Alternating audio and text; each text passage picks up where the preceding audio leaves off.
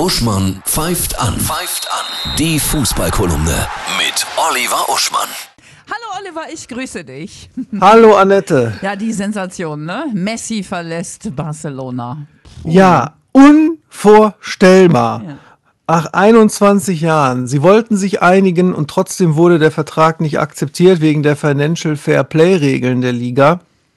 Das ist so unvorstellbar. Barcelona ohne Messi, wie als wenn Thomas Müller Bayern verlassen würde, als wenn Mick Jagger die, das Mikro der Stones an jemand anders übergeben würde. Ne? Ja. Aber Messi könnte ja sagen, komm, ich komme in die Bundesliga Ja, zu einem Club, der nicht Bayern ist.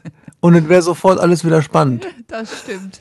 Ja, spannend, der DFB-Pokal. Ja, es geht los. David gegen Goliath, immer toll. Ja, im DFB-Pokal ist immer alles möglich. Die erste Runde sind ja immer Spiele von niedrigen Ligisten gegen höhere, David gegen Goliath, wie im Wrestling. Früher im Wrestling, da gab es immer so Vorkämpfe in den Veranstaltungen, ein Star gegen einen Nobody. Ich würde sagen, es gibt ein paar Spiele, wo ich Überraschungen vermute. Norderstedt gegen Hannover. Ja, könnte Norderstedt Hannover zum Straucheln bringen. Auch Ulm, die immer ein Überraschungskandidat Kandidat sind äh, für Pokal gegen Nürnberg.